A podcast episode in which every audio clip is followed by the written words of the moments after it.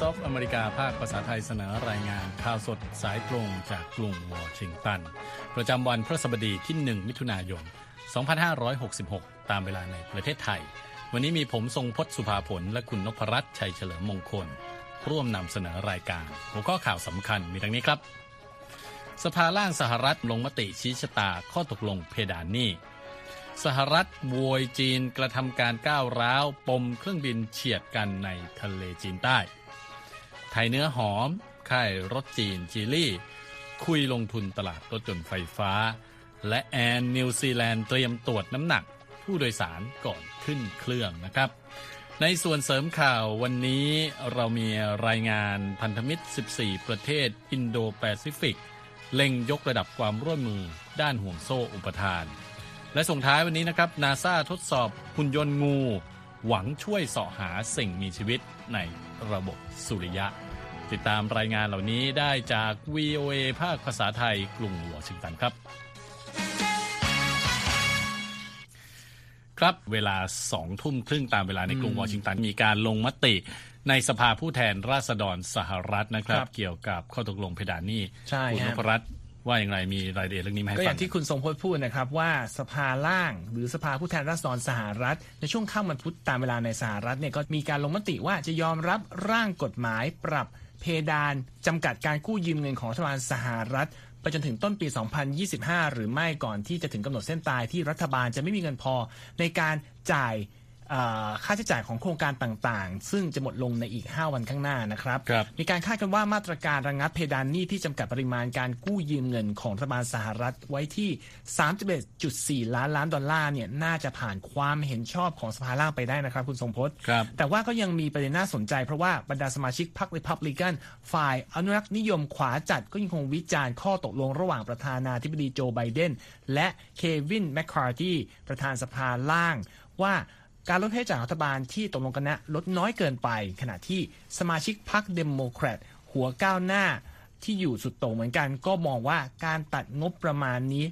ตัดมากเกินไปอีก นอกจากนี้นะครับการลงมติครั้งนี้ยังเป็นการทดสอบบทบาทของเออสส. แมคคาร์ทีในฐานะประธานสภาล่างด้วย หลังจากที่เขาชนะการลงมติภายในพรรครีพับลิกันหลายรอบเมื่อเดือนกรกเอ่อมกราคมนะครับพร้อมกับสัญญาว่าจะพยายามควบคุมจำกัดการใช้จ่ายของรัฐบาลประธานาธิบดีไบเดนให้ได้ปัจจุบันนะครับพรรครีพับลิกันก็มีเสียงข้างมากแบบปริ่มน้ำในสภาผู้แทนราษฎร ด้วยจำนวนที่นั่ง 222 ต่อ 213 ซึ่งสสแมคคาร์ที เชื่อว่าในที่สุดแล้วข้อตกลงนี้น่าจะผ่านความเห็นชอบของสภาล่างไปได้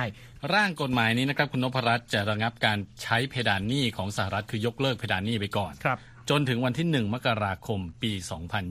2025 อันนี้เนี่ยถ้าดูเงื่อนเวลาแล้วน่าสนใจครับเพราะว่าเป็นช่วงหลังการเลือกตั้ง ประธานาธิบดีสมัยหน้านะฮะในเดือนพฤศจิพฤศจิกายนครับ2024 ไปแล้วนะครับ ซึ่งก็หมายความว่ารัฐบาลไบเดนเนี่ยสามารถกู้ยืมเงินได้อย่างไม่จำกัดแบบครับไม่มีเพดานในช่วง 2 ปีจากนี้นะครับ แล้วก็ไม่มีความเสี่ยงเรื่องการผิดนัดชำระหนี้จนกระทั่งถึงเอ่อจบการเลือกตั้งด้วยอย่างคที่รับผมบอกไปนะครับ แต่ร่างกฎหมายที่ว่านี้ ยังมีส่วนที่กำหนดการใช้จ่ายในบางโครงการของรัฐบาลสหรัฐนะครับครับ แล้วก็มีการเพิ่มความรวดเร็วในการอนุญาตโครงการด้านพลังงานนะครับเพิ่มเงื่อนไขสำหรับผู้ที่จะขอรับสวัสดิการในโครงการอาหารและความช่วยเหลือทางสังคมบางอย่างด้วยนะครับ ก็เป็นเอ่อเงื่อนไขที่เพิ่มเติมขึ้นมา ในข้อตกลงระหว่างเอ่อรัฐบาลกับรัฐสภาสหรัฐครับหากสภาผู้แทน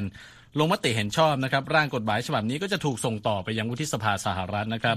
ซึ่ง ที่เนี่ยในสภาสูงเนี่ยอาจจะเกิดความล่าช้าขึ้นได้ อาจจะมีการประวิงเวลาครับจนต้องไปหารือกันอภิปรายกันในช่วงสุดสัปดาห์นี้นะครับ ก่อนที่เอ่อกำหนดเส้นตายเนี่ยจะหมดลงในวันจันทร์หน้าครับตามที่กระทรวงการคลังสหรัฐบอกไว้ว่า จะไม่มีเงินเหลือแล้วนะครับ ในการใช้จ่ายในโครงการต่างๆนะครับ คือวันจันทร์หน้าครับก็ต้องจับตามองในไปถึงช่วงสุดสัปดาห์นี้เพราะว่า ยังต้องเออผ่านสภาสูงอีกด้วย กว่าครับที่จะเอ่อรับรองเป็นกฎหมายนะครับ คุณนพรัตน์ครับไปต่อกันที่ยูเครนคุณนพครับนพรัตน์ติดตามกันต่อทุกวันนะครับ ในล่าสุดนะครับ ทางการรัสเซียเปิดเผยในวันพุธนะครับว่ายูเครนทำการโจมตีในเขตปกครองลูฮานสก์ทางตะวันออกของยูเครนเองฆ่าชีวิตผู้คนไป 5 คน แล้วก็ทำให้คนบาดเจ็บอีก 19 คน ระหว่างที่การต่อสู้ระหว่างรัสเซียและยูเครนในเขตปกครองดอแนตสก์และลูฮานสก์ ดำเนินมานานกว่า 24 ชั่วโมงแล้วนะครับครับเหตุระเบิดหลายจุดนี่ก็เข้าทำลายฟาร์มสัตว์ปีกในหมู่บ้านคาพาที ในเขตปกครองลูฮานสก์ตามการเปิดเผยของทางการรัสเซีย และทางรัสเซียก็บอกด้วยว่ายูเครนใช้จรวดสำหรับระบบยิงปืนใหญ่ไฮมาร์สที่รับจากสหรัฐในการโจมตีดังกล่าวด้วย ส่วนทางด้านกองทัพยูเครนก็ไม่ได้ความเห็นเกี่ยวกับข้อกล่าวหาของรัสเซียในรอบนี้ แล้วก็ไม่ได้ออกมาแสดงความรับผิดชอบต่อการโจมตีในลูฮานสก์ด้วยนะครับคุณทรงพจน์ครับอีกด้านหนึ่งนะครับราฟาเอลกรอสซี่ผู้อำนวยการใหญ่สำนักงานพลังงานปรมาณูระหว่างประเทศ หรือ IAEA กล่าวต่อคณะมนตรีความมั่นคงแห่งสหประชาชาติเมื่อวันอังคารนะครับว่าตนมีความกังวลเกี่ยวกับอ่า สถานการณ์รอบๆโรงไฟฟ้านิวเคลียร์ในซาปอริเชีย พร้อมเสนอหลักการ 5 ข้อ เพื่อให้แน่ใจว่าโรงไฟฟ้านิวเคลียร์ที่มีขนาดใหญ่ที่สุดในยุโรปแห่งนี้ มีความปลอดภัยเพียงพอ และเรียกร้องให้คณะมนตรีความมั่นคง UN สนับสนุนหลักการดังกล่าวด้วย เนื้อหาในหลักการ 5 ข้อนั้นก็มีอาทิ ห้ามการโจมตีทุกรูปแบบบริเวณโรงไฟฟ้า ห้ามให้โรงไฟฟ้าเป็นฐานที่มั่น หรือคลังอาวุธหนัก ห้ามทำให้แหล่งเก็บไฟฟ้าของโรงไฟฟ้า กอยู่ในความเสี่ยง ปกป้องคุ้มกันอาคาร แผงวงจรระบบ และองค์ประกอบสำคัญของโรงไฟฟ้าปลอดภัย และท้ายสุดห้ามทำการใด ๆ ที่กระทบต่อหลักการเหล่านี้ครับ ครับผม จากยูเครนนะฮะไปทางเอเชียบ้างนะครับ แถวทะเลจีนใต้นี่เองนะฮะกองทัพสหรัฐกล่าวว่า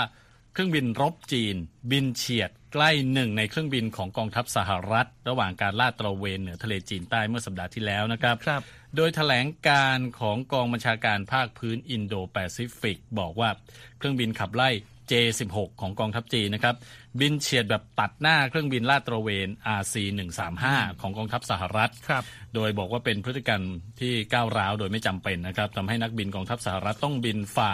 กระแสลมวนที่เกิดจากบินเข้าหาในระยะประชิดของเครื่องบินรบจีนนะครับ แล้วบอกด้วยว่าเครื่องบิน RC135 ของสหรัฐ อยู่ระหว่างการทำ ภารกิจตามปกติ แล้วก็เอ่อเป็นไปอย่างปลอดภัยครับนะครับ เหนือน่านฟ้าในทะเลจีนใต้น่านฟ้าสากล คลิปวิดีโอที่บันทึกจากห้องนักบินของเครื่องบินลาดตระเวนสหรัฐเผยให้เห็นสภาพเครื่องบินที่สั่นนะฮะไม่นานหลังจากเครื่องบินรบจีน บินเฉียดไป ทีนี้ทั้งสองประเทศเนี่ยทางรัฐบาลทั้งสองฝ่ายก็ออกมาให้ความเห็นที่ต่างกันไปนะครับครับ โดย กองบัญชาการภาคพื้นอินโดแปซิฟิกของสหรัฐบอกว่าอเมริกาเนี่ยจะยังเดินหน้าทำการบิน เดินเรือ แล้วก็ปฏิบัติการอย่างปลอดภัยและมีความรับผิดชอบ ในทุกพื้นที่ที่กฎหมายระหว่างประเทศอนุญาต ส่วนรัฐบาลปักกิ่งออกมาบอกนะครับโดยโฆษกกระทรวงการต่างประเทศจีนเหมาหนิง บอกว่าจีนจะใช้มาตรการที่เห็นว่าจำเป็นเพื่อปกป้องอธิปไตยของจีนครับแล้วก็บอกว่าสหรัฐควรหยุดการยั่วยุที่เป็นอันตรายเหล่านี้ทันทีนะครับครับเหตุเผชิญหน้าทางอากาศ ครั้งนี้ก็เกิดขึ้นนะครับ คล้ายกับที่เกิดขึ้นเมื่อเดือนธันวาคมปีที่แล้วครับที่เครื่องบินลาดตระเวนของกองทัพสหรัฐต้องถูกบีบให้หลบหลีกกระทันหันเพื่อเลี่ยงการชน เครื่องบินจีนนั่นเอง เหตุการณ์นี้เกิดขึ้นหลังจากที่เพิ่งเมื่อวานนี้ก็เพิ่งมีข่าวนะครับว่าครับเอ่อรัฐมนตรีกลาโหมของจีนเนี่ยปฏิเสธคำเชิญของรัฐมนตรี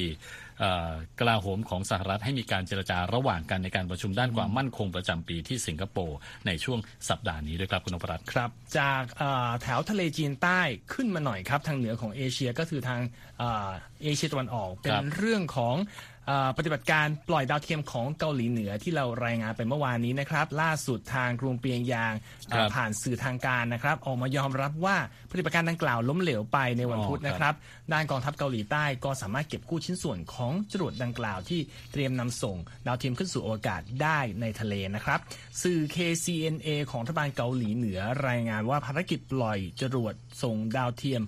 โชลิมาหนึ่งของเกาหลีเหนือล้มเหลว เนื่องจากความไม่มีเสถียรภาพของเครื่องยนต์และระบบเชื้อเพลิงครับ และจะมีการสอบสวนและแก้ไขเรื่องนี้ก่อนจะปล่อยจรวดครั้งที่ 2 โดยเร็วที่สุดเท่าที่จะเป็นไปได้ ซึ่งก็ถือเป็นการยอมรับความผิดพลาดทางเทคนิคที่ไม่ค่อยเกิดขึ้นบ่อย ในฝ่ายของรัฐบาลกรุงเปียงยางนะครับ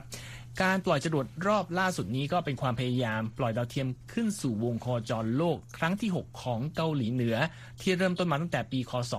2016 และครั้งนี้ก็เป็นการส่งดาวเทียมสอดแนมดวงแรกขึ้นสู่วงโคจรด้วยนะครับ คุณสมพศอย่างไรก็ตามภารกิจปล่อยจรวดส่งดาวเทียมที่ล้มเหลวของเกาหลีเหนือนี้ก็ทำให้ทั้งเกาหลีใต้ และญี่ปุ่นจะต้องออกมาประกาศเตือนภัย และก็เตรียมการอพยพในบางพื้นที่ของประเทศเป็นช่วงสั้นๆนะครับก่อนจะยกเลิกการเตือนภัยเนื่องจากไม่มีรายงานความเสียหายเกิดขึ้นครับ ครับผมทางฝั่งกองทัพเกาหลีใต้ก็เผยภาพการเก็บกู้ชิ้นส่วนนะครับ ที่เชื่อว่าเป็นตัวปล่อยจรวดที่พุ่งพุ่งตกลงไปในทะเล ซึ่งจอร์จวิลเลียมเฮอร์เบิร์ตผู้เชี่ยวชาญด้านขีปนาวุธกล่าวว่า ภาพจากกองทัพเกาหลีใต้ชี้ว่าน่าจะเป็นจรวดเชื้อเพลิงเหลวนะครับครับทางการสหรัฐญี่ปุ่นและเกาหลีใต้ก็ต่อสายตรงหารือกันนะครับ ประณามการปล่อยจรวดส่งดาวเทียมของเกาหลีเหนือ ขณะที่ทำเนียบประธานาธิบดีเกาหลีใต้ บอกว่ามีความเป็นไปได้สูงนะครับ ที่เกาหลีเหนือจะปล่อยจรวดส่งดาวเทียมอีกครั้ง ก่อนวันที่ 11 มิถุนายนนี้นะครับ ซึ่งก็อยู่ในกรอบ 12 วันที่เกาหลีเหนือได้แจ้งต่อองค์การทางทะเลระหว่างประเทศไปแล้วนั่นเองนะครับครับยังอยู่ในแถบเอเชียแปซิฟิกนะคครัรับบ รัฐบาลสหรัฐยังคงเดินหน้าหาทางรวมกลุ่มประเทศในภูมิภาคอินโดแปซิฟิกนะครับเพื่อยกระดับแรงสนับสนุนและความร่วมมือในการลดความเสี่ยงที่การค้าและเศรษฐกิจโลกจะต้องพึ่งพาจีนเป็นหลักนะครับ และเมื่อเร็วๆนี้ตัวแทนประเทศที่เข้าร่วมกลุ่มนี้ก็เริ่มขยับก้าวเดินหน้าวางแผนงานที่มีความเป็น รูปธรรมมากขึ้น คุณนพรัตน์มีรายละเอียดเรื่องนี้ใช่ไหมครับ ใช่ครับ เป็นรายงานของ VOA เองนะครับ พูดถึงแนวคิดริเริ่มกรอบความร่วมมือเศรษฐกิจ Indo-Pacific หรือ Indo-Pacific Economic Framework หรือว่าชื่อย่อคือ IPEF นะครับ ที่เป็นการเอ่อริเริ่มโดยรัฐบาลของประธานาธิบดีโจไบเดนเพื่อสร้างกลุ่มพันธมิตรด้านการค้าการลงทุนกลุ่มใหม่ ก็มีอายุครบรอบไป 1 ปีเมื่อเร็วนี้แต่เมื่อสัปดาห์ที่แล้ว ตัวแทนของประเทศสมาชิก 14 ประเทศมาประชุมกันที่นครดีทรอยต์นะครับ แล้วก็บรรลุสิ่งที่ทำเนียบขาวเรียกว่าเป็นข้อตกลงครั้งสำคัญเลยคุณทรงพจน์ครับ ซึ่งเอ่อประเด็นที่ว่านี้ก็เป็นเรื่องของการเสริมสร้างความแข็งแกร่ง และความมั่นคงให้กับห่วงโซ่อุปทานในภูมิภาคนี้จีน่าไรมอนโดรัฐมนตรีพาณิชย์สหรัฐเป็นผู้ประกาศรายละเอียดเรื่องนี้นะครับ แล้วก็บอกว่าเอ่อมีเรื่องของการจัดตั้งเครือข่ายรับมือวิกฤต ที่จะทำหน้าที่แจ้งเตือนภัยล่วงหน้าเกี่ยวกับเหตุการณ์หยุดชะงักของห่วงโซ่อุปทาน และมีการตั้งสิ่งที่เป็นสภาแห่งใหม่ เพื่อรับผิดชอบการประสานงานกิจการต่างๆ ที่เกี่ยวข้องนะครับ ในส่วนของการเอ่อทำงานของแผนงานนี้มาร์คมิลลี่จากสภาธุรกิจสหรัฐอาเซียน หรือ US ASEAN Business Council ก็อธิบายให้ VOA ฟังว่าการดำเนินการต่างๆ เป็นไปอย่างไรครับ government, let's say, will agree we won't slap a ban on the export of rubber gloves, like in fu- in, in response to a future เน health ลลี่ pandemic. สมมุติสถานการณ์ We'll นะครับ agree ว่า to ถ้า make เกิดประเทศหนึ่ง sure ยอมตกลง that, โดยไม่ระบุว่าประเทศใดนะครับ if we're เราก็จะไม่ดำเนินการ restrictions สั่งห้ามการส่งออกถุงมือยาง เพื่อตอบโต้ ภาวะระบาดใหญ่ในอนาคต แล้วบอกด้วยว่าเราจะตกลงทำทุกอย่างให้มั่นใจ เราจะมีการประสานงานกันหากต้องมีการออกมาตรการจำกัดการเดินทางทางอากาศด้วย การกล่าวโดยที่ไม่พูดถึงประเทศใดนี้ มีการเชื่อมโยงมาเรื่องของประเทศจีนนะครับซึ่งไม่ได้เป็นสมาชิกของกลุ่มนี้ แต่ก็ได้ส่งตัวแทนสูงสุดด้านการค้าของประเทศมาร่วมประชุมที่นครดีทรอยต์ด้วย ซึ่งก็คือหวังเหวินเทารัฐมนตรีว่าการกระทรวงพาณิชย์ ซึ่งได้เข้าประชุมร่วมกับรัฐมนตรีไรมอนโดของสหรัฐ และหารือร่วมกับแคทเธอรีนไทยผู้แทนการค้าสหรัฐในการประชุมนอกรอบ ซึ่งทางแคทเธอรีนไทยก็ได้บอกกับผู้สื่อข่าวหลังการประชุมว่ามีการพูดจาอะไรกันบ้างครับ The U.S. China trade and economic relationship is profoundly consequential. Uh, for us as the United States, ค for รับแต่แคทเธอรีน China, ไทยบอกนะครับ as ว่า the ความ two สัมพันธ์ largest ระหว่าง economies สหรัฐกับจีนในด้านเศรษฐกิจและการค้า มีความสำคัญมากต่อทั้งสองประเทศ ในฐานะประเทศที่มีเศรษฐกิจใหญ่ที่สุดในโลก ขณะที่การดำเนินความสัมพันธ์ระหว่างทั้งสองก็ล้วนมีผลเกี่ยวพันกันเสมอ ไม่เฉพาะด้านเศรษฐกิจรายงานธุรกิจหรือประชาชนชั้นกลาง แต่มีผลต่อโลกทั้งโลกเลยนะครับคุณสมพศครับแต่โดยกันนะครับผู้ประกอบธุรกิจที่ดำเนินงานที่เกี่ยวข้องกับสองประเทศ อย่างเช่นเบนจางซึ่งเป็น CEO ของ Greater Pacific Industries ซึ่งทำธุรกิจหาเอ่อผลิตภัณฑ์ส่งเสริมการตลาด แล้วก็มีสำนักงานใหญ่ที่นครซีแอตเทิลรัฐวอชิงตัน บอกว่าจนป่านนี้ยังไม่มีประเทศใดในภูมิภาคเอออินโดแปซิฟิกนะครับที่มีความสามารถในการผลิตสินค้าและแข่งขันกับจีนได้แม้แต่น้อยลองไปฟังสิ่งเขาพูดกันครับ it takes forever to fulfill a project. China is like, a okay, you get a project. จางบอกนะครับว่าการจะพัฒนาให้ประเทศในกลุ่ม IPEF เนี่ยมีขีดความสามารถในการผลิตตอบสนองความต้องการต่างๆ ได้เท่ากับจีน ต้องใช้เวลาที่บอกว่าการละนานนานแสนนานนะครับ เพราะบอกว่าจีนเนี่ยทันทีที่มีคนบอกต้องการอะไรแป๊บเดียวเขาก็เสนอของให้ได้แล้ว ทีนี้ประเด็นความตึงเครียดระหว่างสหรัฐกับจีนเนี่ยก็กลายเป็นแรงกดดันให้บริษัทต่างๆเนี่ยเอ่อมีปัญหาในการหาแหล่งผลิตใหม่แทนจีน เพราะว่า ในกรณีที่เกิดการระบาดใหญ่ในช่วงที่ผ่านมาทำครับให้ผู้ประกอบการเหล่านี้ไม่สามารถเดินทางนอกประเทศไปหาผู้ผลิตรายใหม่ ๆ ได้ ก็ทำให้เกิดความยากลำบากในเรื่องนี้ ก็จางก็ออกมาให้ความเห็นในเรื่องนี้เช่นกันครับ So everything we've done has been, have been, you know, like uh, uh, based on Zoom and ทางผู้บริหารของบริษัทนี้บอกนะครับว่าที่ผ่านมาต้องทำทุกอย่างผ่านระบบซูมหรือไม่ก็วิดีโอคอลซึ่งเขาบอกว่าไม่เหมือนการได้นั่งเจอการจับมือกัน ได้มีการนั่งรับประทานอาหารร่วมกัน ซึ่งเขาบอกว่าเป็นส่วนที่ทำให้สามารถศึกษาคู่ค้าได้อย่างดีว่ามีเอ่อค่านิยมแบบไหนครับซึ่งเขาบอกว่าการขาดซึ่งการมีปฏิสัมพันธ์แบบตัวต่อตัวเนี่ยทำให้ตัดสินใจยากๆว่าบริษัทเนี้ยน่าทำธุรกิจด้วยไหมทำให้ต้องเดิมพันซึ่งประเด็นนี้ก็ทำให้ ธุรกิจหลายแห่งเขาบอกไม่มีโอกาสที่จะไปหาคนมาแทนจีนได้ ซึ่งประเด็นของกรอบความร่วมมือเศรษฐกิจอินโดแปซิฟิกก็เลยกลายมาเป็นสิ่งที่เขาบอกว่าเป็นความหวังที่ช่วยให้ผู้ประกอบการเนี่ยสามารถขยายเอ่อฐานการผลิตของตัวเองได้ครับโดยไม่ต้องเดิมพันเหมือนกับสิ่งที่เป็นอยู่ในช่วงที่ผ่านมาครับ ครับผมนั่นก็เป็นเรื่องราวนะฮะ เรื่องของ IPF นะครับ คุณนพรัตน์นำมาฝากกัน คุณผู้ฟังกำลังรับฟังข่าวสดสายตรงจาก VOA ภาคภาษาไทยนะครับ ติดตามเราได้ทางเว็บไซต์ voa thai com เสื่อสังคมออนไลน์ต่างๆนะครับ Facebook Twitter Instagram และ YouTube ครับ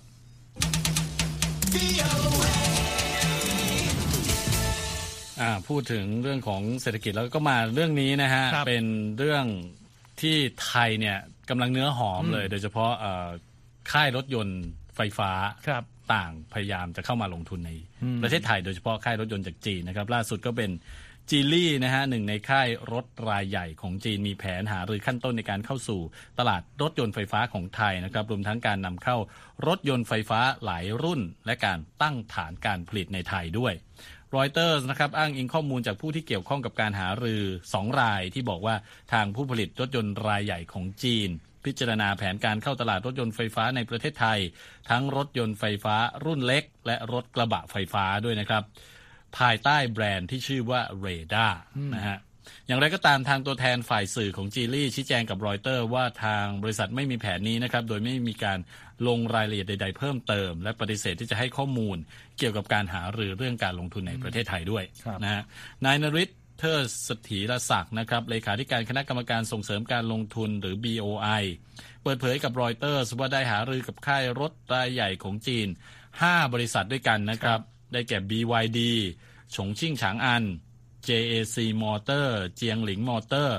รวมทั้งจีลี่เมื่อเดือนเมษายนที่ประเทศจีนนะครับ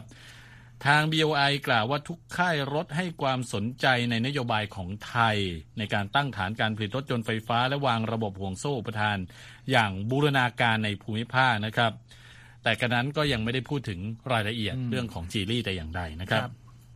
ก่อนหน้านี้ฮะ BYD และ Great Wall Motor ก็เดินหน้าแผนการตั้งฐานผลิต และพิจารณาการตั้งศูนย์วิจัย และพัฒนารถยนต์ไฟฟ้าในไทยด้วย แต่กรณีของจีลี่นั้นมีความซับซ้อนกว่านะครับ เนื่องจากรูปแบบการบริหารของแบรนด์ในเครือ ที่บริษัทจะเลือกนำมาทำการตลาดในประเทศไทยนั่นเอง ไทยตอนนี้ต้องบอกว่าเป็นผู้ผลิตรถยนต์ใหญ่อันดับ 10 ของโลกนะครับคุณนพรัตน์แล้วก็หวังที่จะเป็นศูนย์ผลิตรถยนต์ไฟฟ้า ของภูมิภาคนี้นะฮะและทางการไทยก็ใช้เงินอุดหนุนราคารถยนต์ไฟฟ้าและการลดภาษีคือให้นโยบายอย่างเต็มที่นะครับครับเพื่อจะกระตุ้นให้ไทยเป็นศูนย์กลางของรถยนต์ไฟฟ้าให้ได้ นั่นเองครับคุณนพรัตน์ครับ พูดถึงเรื่องรถแล้วไปพูดถึงอากาศเกี่ยวไหมเกี่ยวกับการเดินทางทางอากาศครับ เป็นข่าวน่าสนใจมากจากนิวซีแลนด์เพราะว่าสายการบินแห่งชาติของประเทศนี้ เตรียมขอให้ผู้โดยสารชั่งน้ำหนักตัวเองก่อนขึ้นเครื่องในเส้นทางระหว่างอ่าระหว่างประเทศนะครับครับ เพื่อเขาบอกว่าเพิ่มประสิทธิภาพในการบิน อันนี้เป็นรายงานของ AP นะครับ สายการบินที่ว่าชื่อ Air New Zealand ระบุว่าต้องการชั่งน้ำหนักผู้โดยสาร 10,000 คน ระหว่างการทำสำรวจในกรอบเวลา 1 เดือน เพื่อให้นักบินมีความเข้าใจเกี่ยวกับน้ำหนัก และการทรงตัวของเครื่องบินก่อนช่วงเวลาการขึ้นบินนะครับครับอลัสเตร์เจมส์ผู้เชี่ยวชาญของสายการบินแอร์นิวซีแลนด์ระบุในแถลงการณ์ว่า เราชั่งน้ำหนักทุกสิ่งที่ขึ้นไปบนเครื่องบิน ตั้งแต่สิ่งของกระเป๋าเดินทาง ไปจนถึงอาหารบนเครื่อง และว่าส่วนน้ำหนักผู้โดยสารลูกเรือและกระเป๋าสัมภาระถือขึ้นเครื่อง เราจะใช้น้ำหนักโดยเฉลี่ย ซึ่งเราได้รับข้อมูลผ่านการสำรวจนี้นะครับครับ อันนี้เขาบอกว่าไม่ใช่เรื่องใหม่สำหรับผู้โดยสารสายการบินดังกล่าวนะครับที่เคยต้องชั่งน้ำหนักตัวเองก่อนขึ้นเครื่อง เที่ยวบินในประเทศไปเมื่อปีก่อน และเจมส์ก็ย้ำว่าไม่มีอะไรที่ผู้โดยสารต้องกลัวในการ ก้าวขึ้นตาช่างเลยนะครับเขาย้ำว่าง่ายมากเป็นการทำสำรวจโดยสมัครใจ อีกทั้งการขึ้นชั่งน้ำหนักของผู้โดยสารแต่ละครั้ง เท่ากับช่วยนักบิน บินได้อย่างปลอดภัย และมีประสิทธิภาพด้วย อย่างไรก็ตามนะครับ สายการบิน แห่งชาตินิวซีแลนด์นี้ให้ความเชื่อมั่นด้วยว่าตัวเลขน้ำหนักในตัวในตาช่างจะไม่ปรากฏให้ทุกคนได้เห็นอ๋อครับเพราะจะไม่มีตาช่างให้เห็นอย่างชัดเจนตามที่ต่างๆในสนามบิน ขณะที่ข้อมูลของผู้โดยสารจะไม่รับการเปิดเผยแม้แต่กับเจ้าหน้าที่สายการบินเองนะครับ ทั้งนี้ตัวเลขน้ำหนักผู้โดยสารเป็นสิ่งที่ทางสำนักการบินพลเรือนนิวซีแลนด์ต้องการ โดยมีข้อกำหนดว่า สายการบินมีทางเลือกในการประเมินน้ำหนักของผู้โดยสารหลายรูปแบบ ทางเลือกหนึ่งก็คือการทำสำรวจน้ำหนักผู้โดยสารเหมือนที่สายการบินดังกล่าวทำในการกำหนดเฉลี่ยน้ำหนักเฉลี่ยนั่นเองครับครับเดี๋ยวผมเพิ่มเพิ่มเสริมให้อีกวิธีหนึ่งก็คือทางครับสายการบินเนี่ยต้องยอมรับน้ำหนักตามมาตรฐานตามเกณฑ์ที่สำนักงานการบินพลเรือนนิวซีแลนด์กำหนดไว้นะครับ ก็คือผู้โดยสารอายุ 13 ปีขึ้นไปอืมจะมีน้ำหนักเฉลี่ย 86 กิโลกรัม เมื่อรวมกับน้ำหนักกระเป๋าสัมภาระขึ้นเครื่องครับ ซึ่งเป็นเกณฑ์ที่ปรับปรุงล่าสุดเมื่อปี 2004 ก็คือ 13 ปีขึ้นไปรวมกระเป๋าเนี่ยเฉลี่ยนะฮะอืม86 กิโลกรัมอู้ครับไม่ไม่รู้คุณเกินครับนวัดถึงว่าข้อมูลสถิติด้านสาธารณสุขบอกนะครับ ว่าชาวนิวซีแลนด์มีน้ำหนักตัวเพิ่มมากขึ้น โดยการสำรวจด้านสุขภาพระดับชาติพบว่าอัตราโรคอ้วนในวัยผู้ใหญ่นั้นอยู่ที่ 34%นะครับเพิ่มจาก 31%เมื่อปีที่แล้ว และอัตราโรคอ้วนในเด็กเพิ่มขึ้นเป็น 13%จากระดับ 10%เมื่อปี ก่อนหน้านั้นนะครับส่วนเอ่อมาตรการจะชั่งน้ำหนักผู้โดยสารก่อนขึ้นเครื่องเนี่ยจะเริ่มต้นในสัปดาห์นี้แล้วก็สิ้นสุดในวันที่ 2 กรกฎาคมนะครับครับอ่าไปฟังรายงานส่งท้ายก่อนที่จะไปถึงก็มีจิงเกิลกันก่อนสักนิดหนึ่งขั้นรายการนะฮะครับอย่างที่บอกไปไว้นะครับ เรื่องของนาซาหรือว่าองค์การบริหารการบินและอวกาศแห่งชาติสหรัฐนะครับ ตอนนี้กำลังทดสอบยานสำรวจ รูปร่างคล้ายงูนะฮะที่ออกแบบมาเพื่อค้นหาสัญญาณของสิ่งมีชีวิตในพื้นที่ที่เข้าถึงยากนะครับเขาทำได้อย่างไรวันนี้ฟังรายงานส่งท้ายจากคุณธัญพรสุนทรวงศ์ครับหุ่นยนต์ตัวนี้มีชื่อว่า Exobiology Extend Life Surveyor หรือ EOS ซึ่งได้รับการพัฒนาให้สามารถเคลื่อนที่ในลักษณะที่ยานสำรวจโรเวอร์แบบดั้งเดิม ไม่สามารถทำได้นะคะ โดยบรรดานักวิศวกรของ Jet Propulsion Laboratory หรือ JPL แห่งนาซาในแคลิฟอร์เนีย เป็นผู้นำในการพัฒนายานสำรวจนี้ค่ะ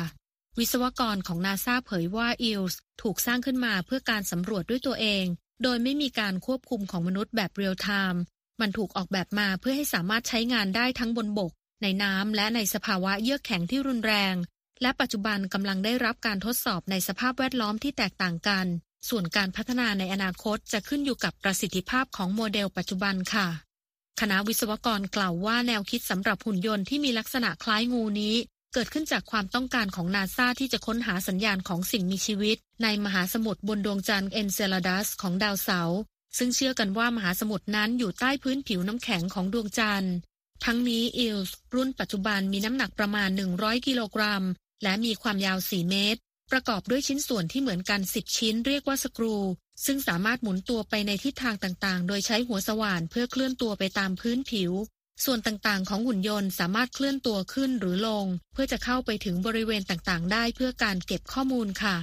การทดสอบ EOS มีขึ้นโดยการใช้สกรูที่ทำจากพลาสติกพิมพ์ 3 มิติ และสกรูที่ทำจากโลหะ ผลปรากฏว่าสกรูพลาสติกทำงานได้ดีกว่าบนพื้นผิวทั่วไป ในขณะที่สกรูโลหะทำงานได้ดีในน้ำแข็ง และวิศวกรได้ทดสอบ EOS ไปแล้วในหลาย ๆ สภาพแวดล้อม ซึ่งรวมทั้งทราย หิมะ และน้ำแข็งด้วยค่ะฮิโรโอโนะหัวหน้าคณะสำรวจของ JPL ในโครงการพัฒนา EOS กล่าวในแถลงการว่า การพัฒนาหุ่นยนต์นี้ต้องใช้วิธีการที่แตกต่างจากที่ใช้กับยานอวกาศ และยานสำรวจแบบดั้งเดิมค่ะ ขณะเดียวกันบรรดานักพัฒนากล่าวว่า EOS ได้รับการออกแบบให้ทำงานด้วยตัวมันเอง เนื่องจากความล่าช้าในการสื่อสารระหว่างโลกกับห้วงอวกาศ ดังนั้นทีมงานจึงพยายามทำให้เทคโนโลยีของหุ่นยนต์ สามารถรับรู้สภาพแวดล้อม ประเมินความเสี่ยงและการเดินทาง และเก็บรวบรวมข้อมูลด้วยเครื่องมือทางวิทยาศาสตร์ ที่ยังคงมีการพัฒนากันอยู่ และสิ่งที่สำคัญสำหรับยานสำรวจนี้ก็คือ การที่สามารถฟื้นตัวได้เอง โดยไม่ต้องอาศัยความช่วยเหลือจากมนุษย์ เมื่อประสบปัญหาต่างๆ ค่ะ โรฮาน ทักเกอร์ หัวหน้านักวิจัยของโครงการ เปรียบเทียบเทคโนโลยี EELS กับเทคโนโลยีที่ใช้ในยานยนต์ไร้คนขับ แต่อยู่ในสภาพแวดล้อมที่แตกต่างกันมาก โดยให้ลองนึกภาพรถที่ขับด้วยระบบอัตโนมัติ แต่ไม่มีป้ายหยุด ไม่มีสัญญาณไฟจราจร ไม่มีแม้แต่ถนนสักเส้น หุ่นยนต์จะต้องค้นหาว่าตรงไหนคือถนนและจะต้องไปตามเส้นทางนั้นค่ะแมทธิวโรบินสันจาก JPL ซึ่งเป็นผู้ดูแลโครงการพัฒนา EELS กล่าวว่า ขณะนี้ทีมงานกำลังใช้ความพยายามอย่างเต็มที่ในการพัฒนาการเคลื่อนไหวของหุ่นยนต์ และความสามารถในการทำงานด้วยตัวเอง และหลังจากนี้จะมีการพิจารณาว่าเครื่องมือทางวิทยาศาสตร์ชนิดใด ที่จะสามารถนำไปติดตั้งบนอิลส์ได้ค่ะ เขากล่าวส่งท้ายว่านักวิทยาศาสตร์จะเป็นผู้ที่บอกว่าพวกเขาต้องการจะไปสำรวจที่ไหนบ้าง แล้วเราก็จะพัฒนาหุ่นยนต์ที่จะนำพาพวกเขาไปยังจุดที่ต้องการค่ะธัญพรสุนทรวงศ์ VOA ภาคภาษาไทย กรุงวอชิงตันค่ะ ครับและที่จบไปคือรายงานข่าวสดสายตรงจาก VOA ภาคภาษาไทยกรุงวอชิงตันวันนี้นะครับ ผมทรงพศสุภาผลและคุณนพรัตน์ชัยเฉลิมมงคลต้องลาไปก่อน สวัสดีครับ สวัสดีครับ Voice of America, Washington.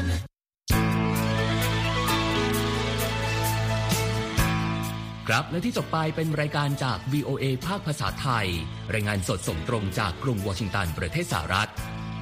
คุณผู้ฟังสามารถติดตามข่าวสารจากทั่วโลกได้ในทุกที่ทุกเวลา ที่เว็บไซต์ voa thai com รวมถึงทุกช่องทางในโซเชียลมีเดีย Facebook YouTube Twitter และ Instagram เริ่มต้นวันด้วยการอัปเดตข่าวสารจากทั่วโลก ผ่านรายการข่าวสดสายตรงจาก VOA ภาคภาษาไทย และสุดสัปดาห์กับ VOA ทั้งยังเรียนรู้เรื่องราวทางวัฒนธรรม และไลฟ์สไตล์ ผ่านรายการภาษาอังกฤษแบบอเมริกันของเรา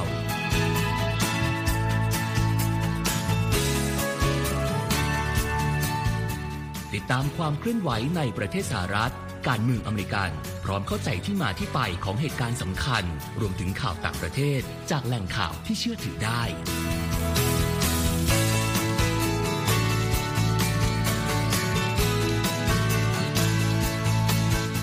นอกจากนี้ VOA ยังมีบทสัมภาษณ์และคอนเทนต์แบบ Exclusive จากบุคคลที่น่าสนใจหลากหลายวงการ และยังมีเรื่องราวของคนไทยในประเทศสหรัฐอีกด้วย